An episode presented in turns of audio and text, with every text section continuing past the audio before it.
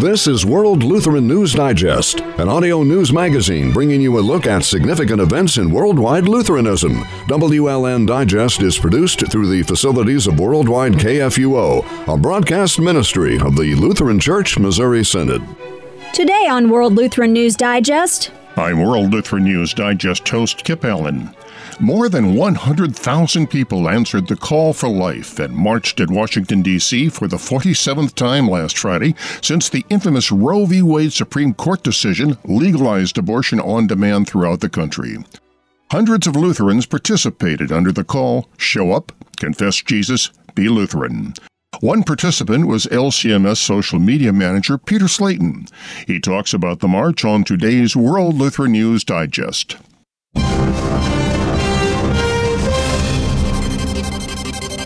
And now today's Fast Track. A new Marist poll found that 70% of respondents support significant abortion restrictions, including limiting abortion to the first trimester only. What's notable is that this includes 47% of people who identify as pro choice. The poll, which was sponsored by the Knights of Columbus, has been running for 12 years. The number of people who support abortion restrictions has been consistent each year. Other findings include that a majority of Americans oppose taxpayer funding of abortion and eugenic abortion for Down syndrome and support mandatory ultrasounds before abortion procedures. A bill to ensure medical care for the survivors of attempted abortions is moving forward in the Bluegrass State. The Associated Press reported Monday that the Kentucky State Senate approved a born alive abortion bill by a vote of 32 to nothing. It now goes to the State House of Representatives. The legislation would require doctors and health workers to provide medically appropriate and reasonable life saving and life sustaining medical care and treatment to infants that are born alive during a failed abortion attempts. It also bars providers from denying or depriving born alive infants of medically appropriate and reasonable medical care, medical treatment, or surgical care. Violation of those provisions would be considered a felony under the law. In the aftermath of several high profile church shootings, most Protestant pastors say their congregations have taken some precautions to protect those in attendance. Since 2000, 19 fatal shootings have taken place at Christian churches, while gunmen have also taken lives at other religious sites, such as Jewish synagogues, a Sikh temple, and an Amish school. About four in five Protestant pastors say their church has some type of security measure in place when they gather for worship. This, according to a survey from Nashville based Lifeway Research. The question of guns in church is very much a live debate among pastors, as nearly half the pastors say part of their security measures include having armed church members. Combining this with the percentages who say that they have uniformed police or armed security personnel on site, more than half intentionally have firearms at their worship services as part of the security measures. LCMS Communications has created a free, downloadable congregational media kit to assist churches in reaching out to the communities during Holy Week and Easter. The kit, which features the message, God gives us living hope through the resurrection of Jesus, is designed to allow each parish to add its own information and details about Holy Week and Easter services. The theme of the media kit is drawn from 1 Peter chapter 1 verse 3. Blessed be the God and Father of our Lord Jesus Christ. According to his great mercy, he's caused us to be born again to a living hope through the resurrection of Jesus Christ from the dead. This new media kit, which features an Easter theme and graphics, is meant to be a companion to last year's Holy Week media kit, which featured the theme Life and Death Are at Stake. Both resources are available at lcms.org.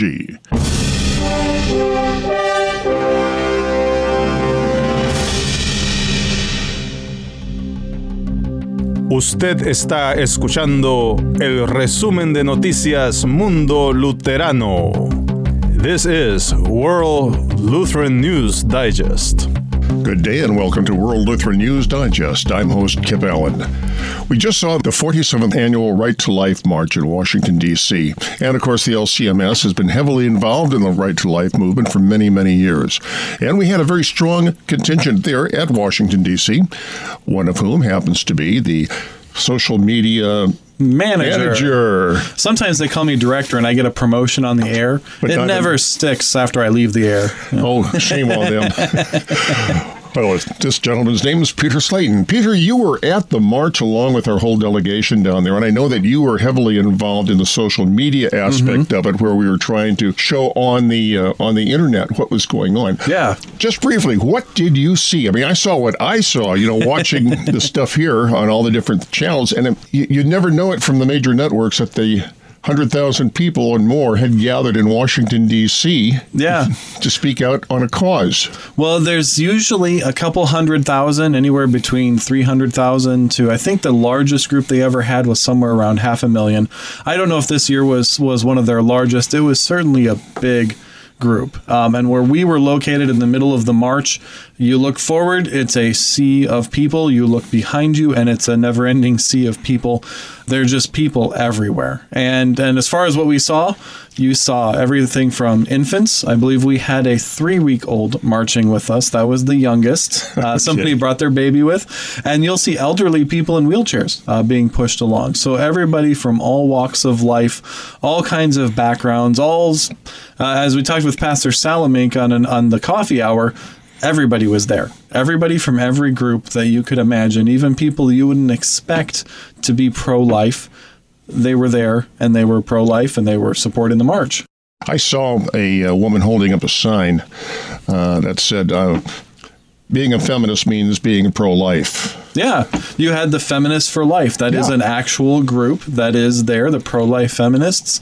Um, you have pro life atheists. Uh, my wife had mentioned watching one of the feeds. I think the March for Life, watching their live feed on their on their Facebook.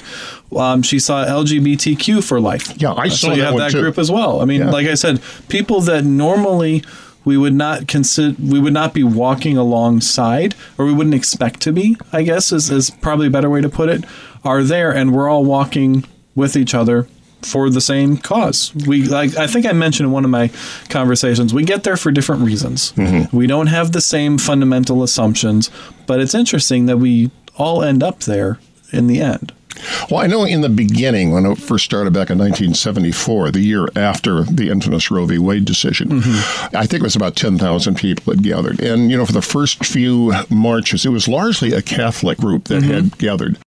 Now, this has grown. I mean, obviously, we're Lutherans, and certainly Yeah. the Catholics are there in a very, very strong uh, contingent. But this wasn't just a religious group. It wasn't just a Christian group. We Yeah. saw, as you pointed out, there were atheists, there were the LGBT things. I think there were both Jews and Muslims were involved There, in there's a secular humanist for life. There is a group that comes as well. Now, it, it is still overwhelmingly a Catholic event. I mean, the Roman Catholics have taken the lead on this. They have carried the banner um, for the mar- the life, the pro-life movement. Largely, that they've been the ones who have taken the lead. But that's one of the things that we were trying to do as the LCMS this year is distinguish ourselves in such a way that even with that being the case, with with the Roman Catholics taking the lead and being the largest voice in this conversation, we still wanted to show up, confess Christ, and be Lutheran. And that's kind of the tagline that we marched under this year as we were encouraging our congregations, encouraging districts, encouraging other Lutherans to march. That's what we wanted them to do. That's what we wanted them to do. Show up, confess Christ, and be Lutheran. Because you can do that at the March for Life. Any idea how many Lutherans were there? we had a very large group. One of the things that was cool, Immanuel Lutheran Church in Alexandria, Virginia, always hosts an opening divine service and then a breakfast before we march. And so we always encourage our people to attend church there. Uh, Nine o'clock, it's the divine service. Then they eat a quick breakfast and they head on the metro and over they have a Lutheran school. They actually closed their school on Friday and encouraged their teachers and all their students to march. They had a very large group then joining us. I would say we had uh, several hundred who came this year. Most of us wearing the green hats that have kind of become our trademark. The Eyes of Life hats. Eyes of Life is kind of our overarching campaign that we run. Had a go to eyesoflife.org to find out more about that. And there's a very good graphic on that. It's literally what the what the, the logo says, eyes of light. Yeah, yeah. So it's it's all about teaching the world to see the way Jesus sees us, seeing seeing people with eyes of life. And you know, basically, these are people for whom Christ has died, and that should change how we see them. And Christ is life; He is the way, the truth, and the life. And let's learn to see others in that same way. That's what it means to have eyes of life. And so you go to the website, you'll see all sorts of eyes, you'll see faces, you'll see life. you'll see Jesus there too, uh, talking about how he sees the world and how we're wanting to speak in that same way and see uh, see life in that same way. One of the interesting things that I think has evolved over the years since Roe v. Wade is that science is now coming down on our side. Yeah, well, I mean that's that's when we talk about different groups being there. We we get there for different reasons, but we kind of end up in the same place where you have your secular humanists saying hey, life matters and life is distinct even within the womb. This is a different life. And so they're getting there for rational scientific reasons. We get there because God's word says, hey, this is distinct and this matters because Christ died for that person in the womb as well. But yeah, they're they're getting there in the end nonetheless. And it is interesting then to see who ends up joining us at these marches that you know, maybe wasn't there in past years, but now they're there.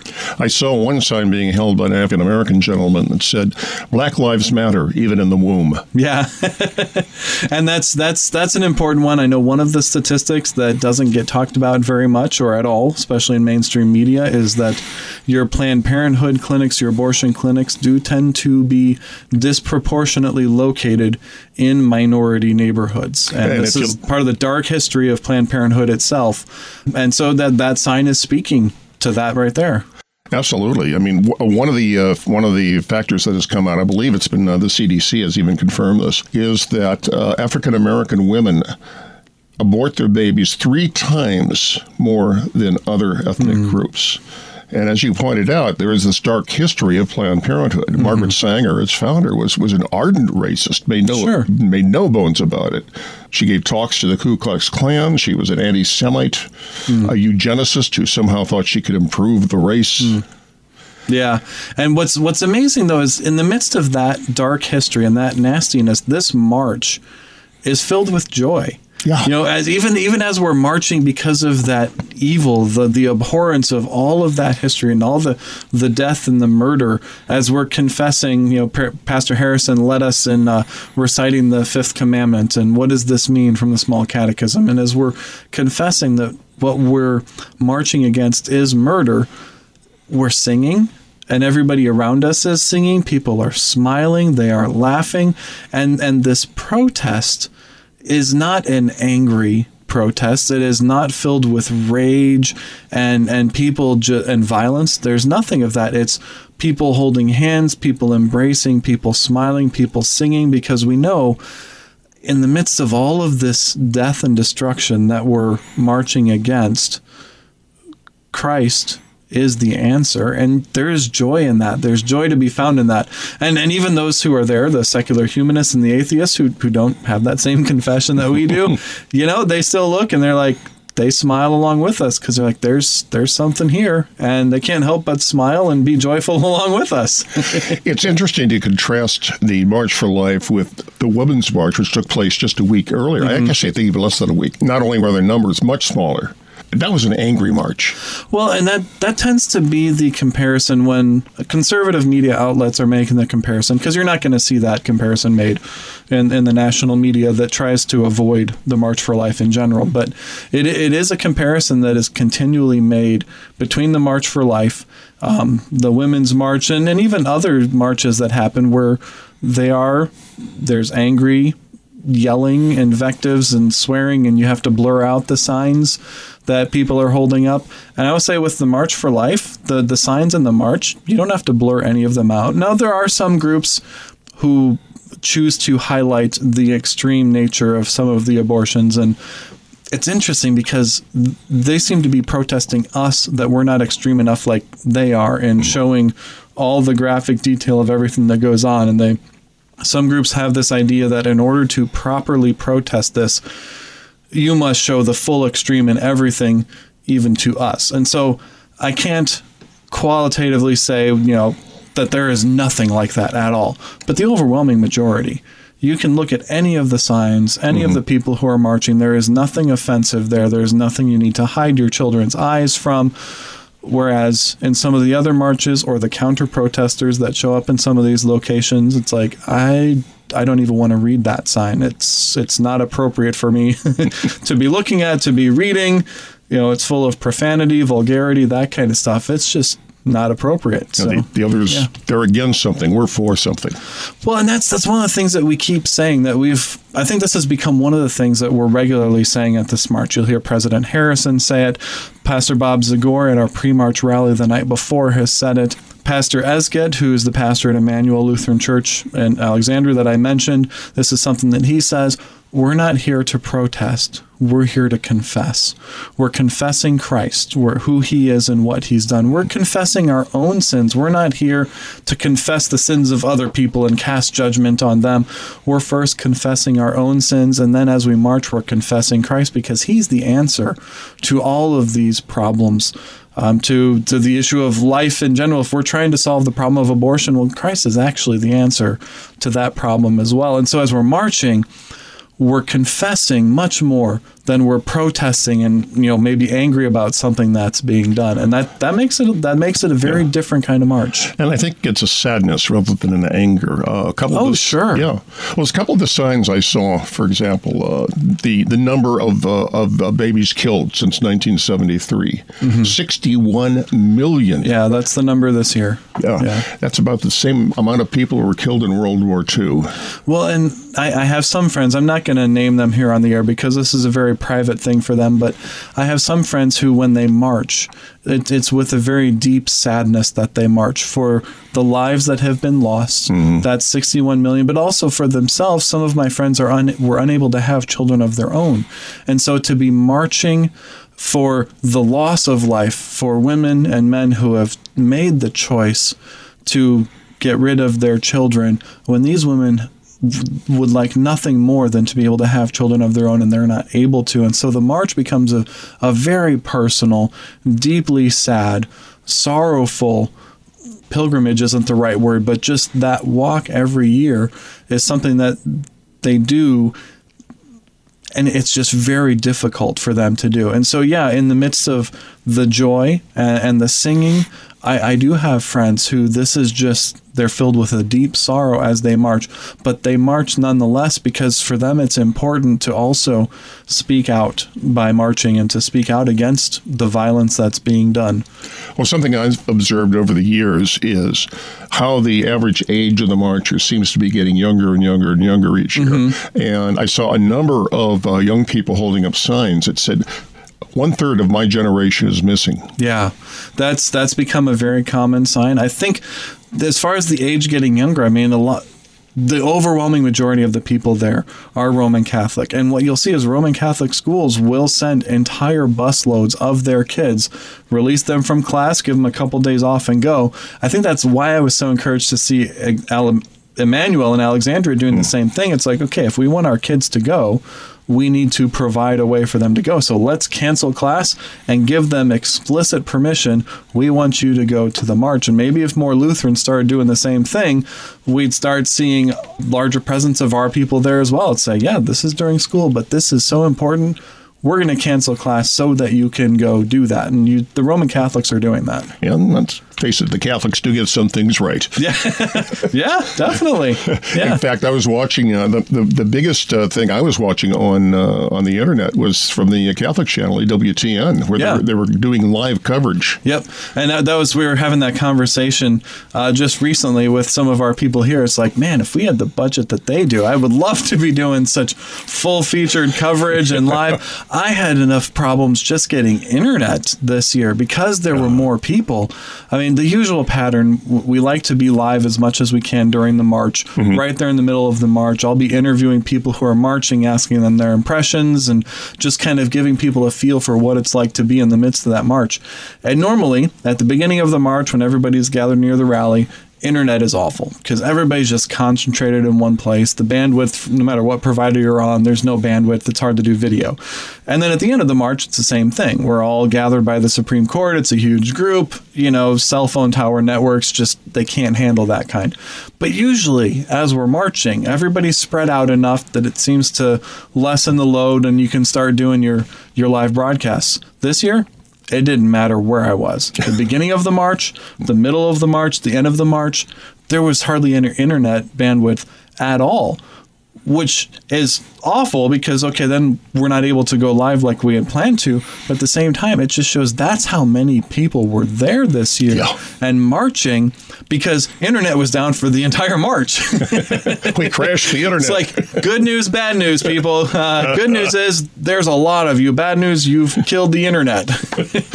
Well, you know, I, I've, I was bouncing back and forth all over the uh, the uh, internet, searching for any stories I could find and see who was covering it, who was doing Yeah, what. And um, as I mentioned, you know, the, the ABC, CBS, NBC, and CNN. So far as I was, I could not find them covering it at all. That. Sure. later on, I was seeing an analysis that they did like 15 seconds worth. yeah you'll get a coverage. little Yeah. report in the evening Yeah. sure Fox did cover it. In fact, at one point, it was their lead story on their on their website. And of all people, BBC. Oh, interesting. Yeah. I had not seen that one. I heard a lot of people commenting, well, because Trump spoke, the the national media is going to have to cover it now. Mm-hmm. And well, clearly that didn't happen. I, I think if there's something that goes so strongly against the narrative that they want to push, they're not going to cover it. There's there's no way you're going to force them into covering something that they don't want to cover. And I'm I'm willing to bet that when you did see the coverage, it was the anti-abortion protest. It was not the March for Life. Yeah, they may have been on the main ones. I mean, as I say, it was, that was not the case with uh, Fox and with the sure. BBC. Yeah, if they're if they're leaning more conservative or they're just trying to report the event as it's Yeah. happening. And no one will ever accuse the BBC of being conservative. No, no. So that they fit in the category of we're trying to actually report. Yeah. Great. I love it. Let's do yeah. Of that. Yeah, they were committing journalism. I know. you can go to jail for that sometimes nowadays. That's true. In fact, one of the speakers down there was David Daleiden with the Center for Medical Progress, Mm-hmm. who is facing maybe up to 10 years in prison. and some serious fines that I've heard have been Yeah. levied against him for the investigative undercover journalism he's done. Yeah. and uh, it, it's it's horrifying because you know the, the things that had, that came out. I mean, the, during the uh, both the civil and the criminal trial was that everything he reported was true. Yeah. He actually hasn't lied. He hasn't doctored anything. He hasn't manipulated or twisted anything. Mm-hmm. It's all factual and accurate. And uh, what they're getting him on uh, actually is invasion of privacy. The concept being that California is what they call. Uh, you need uh, to have both sides consent to a recording, Oh, which is unusual in most states. It's usually just one, one side needs to know. But what's interesting about that is that prior just a few years, a couple of years earlier, uh, there was an undercover group that went into uh, some slaughterhouses and uncovered horrendous practices. Sure. And uh, the same attorney general, who Kamala Harris, who's now a senator, who was one who actually initiated the proceedings against the Center for, Marine, for uh, Medical Progress, actually held a news conference congratulating this other group for doing this undercover Wonder- journalism. yeah. Yeah. Yep. Consistency is uh, not necessarily the name of the game here. no, it's not, and neither is unfortunately uh, the concept even of even just having dialogue. Sure. You know, abortion is one of these issues where we really cannot compromise. One side or the other has got to win. And It's well when you're dealing with life itself, and like like we like I said at the beginning, this is a Fifth Commandment issue. As President Harrison was leading us in the march, very clear this is this is a Fifth Commandment: you shall not murder. Well, yeah, you can't take murder halfway and, and compromise. I, be, I believe Solomon uh, may may have uh, offered a halfway compromise on this in, in his wisdom, and the true mother of the baby said, "No, no, no, let's not go that route. I'd rather that woman have the baby than you cut it in half and the baby die." There's there's no halfway on this when we're talking about life and whether or not this is a life. I mean, ultimately, that's what the question still boils down to is this a life? Is this somebody else's life that we're dealing with? And I think that's that's why you don't see a lot of this in the major media because if you answer that question yes or no, you've you've taken a side and you're going to have to take a stand one way or the other. and that's um, not And it's and it's pretty clear if you answer yes, what stand you have to take. And as I said, you know, science is increasingly on the side of the pro-life that life begins Sure. at conception, independent DNA. Yeah. Uh, I saw a wonderful sign once. Uh, you know, I'm sure that you've heard the uh, the expression "It's my body, my choice." Yeah. Oh, I saw a sign that said, "If it's your body, why did why aren't you killed in the abortion?" I don't know if I'd uh, necessarily go with that one as as my go-to sign, but um, as far as the point being made, yeah. Well. Peter, we're, we're running out of time here. How can people find on our website? I know you're the social media yep, yep. manager. How can people see what we did at the March for Life? Well, you can head over to our Facebook page. So facebook.com slash the LCMS. Um, what I just discovered less than an hour ago is that I had gone live on several occasions and the feed dropped and it wasn't able to complete the upload. Well, those just uploaded two hours ago. And so there are three new live videos from the march available now on Facebook. You can head over to Instagram. Uh, we've got some posts there, some interviews. I did several interviews with various people there at the march. President Harrison, Mollie Hemingway is another one some of our listeners might be familiar with, uh, talking about their impressions of, of the march and what it means to show up, confess Christ, and be Lutheran. Twitter, there's a little bit on Twitter, but most of it's Facebook and Instagram. And if you're looking to march as a congregation, if you're wanting to get involved, head over to eyesoflife.org. We are going to be retooling that website to really become a hub and a resource for your congregation as if you want to march here's everything you need to organize a march in your town in your area or to find the one that's already happening and join it. Other than that lcms.org slash march for life everything's there as well. Show up confess christ be lutheran. Amen. Thank you peter and uh I'm sure we'll see you in the next March. Always glad to be here. Thank you, Kip. World Lutheran News Digest may be heard every Wednesday at 2:30 p.m. and again at 9:30 a.m. Saturday Central Time on Worldwide KFUO. It may also be heard anytime streaming online at kfuo.org. Join us again next Wednesday for another new edition of World Lutheran News Digest. I'm your host, Kip Allen. World Lutheran News Digest is a broadcast ministry of the Lutheran Church Missouri Synod. WLN Digest is produced through the facilities of Worldwide KFUO. You can also listen to WLN Digest on demand at kfuo.org. To correspond with World Lutheran News Digest, email news at kfuo.org.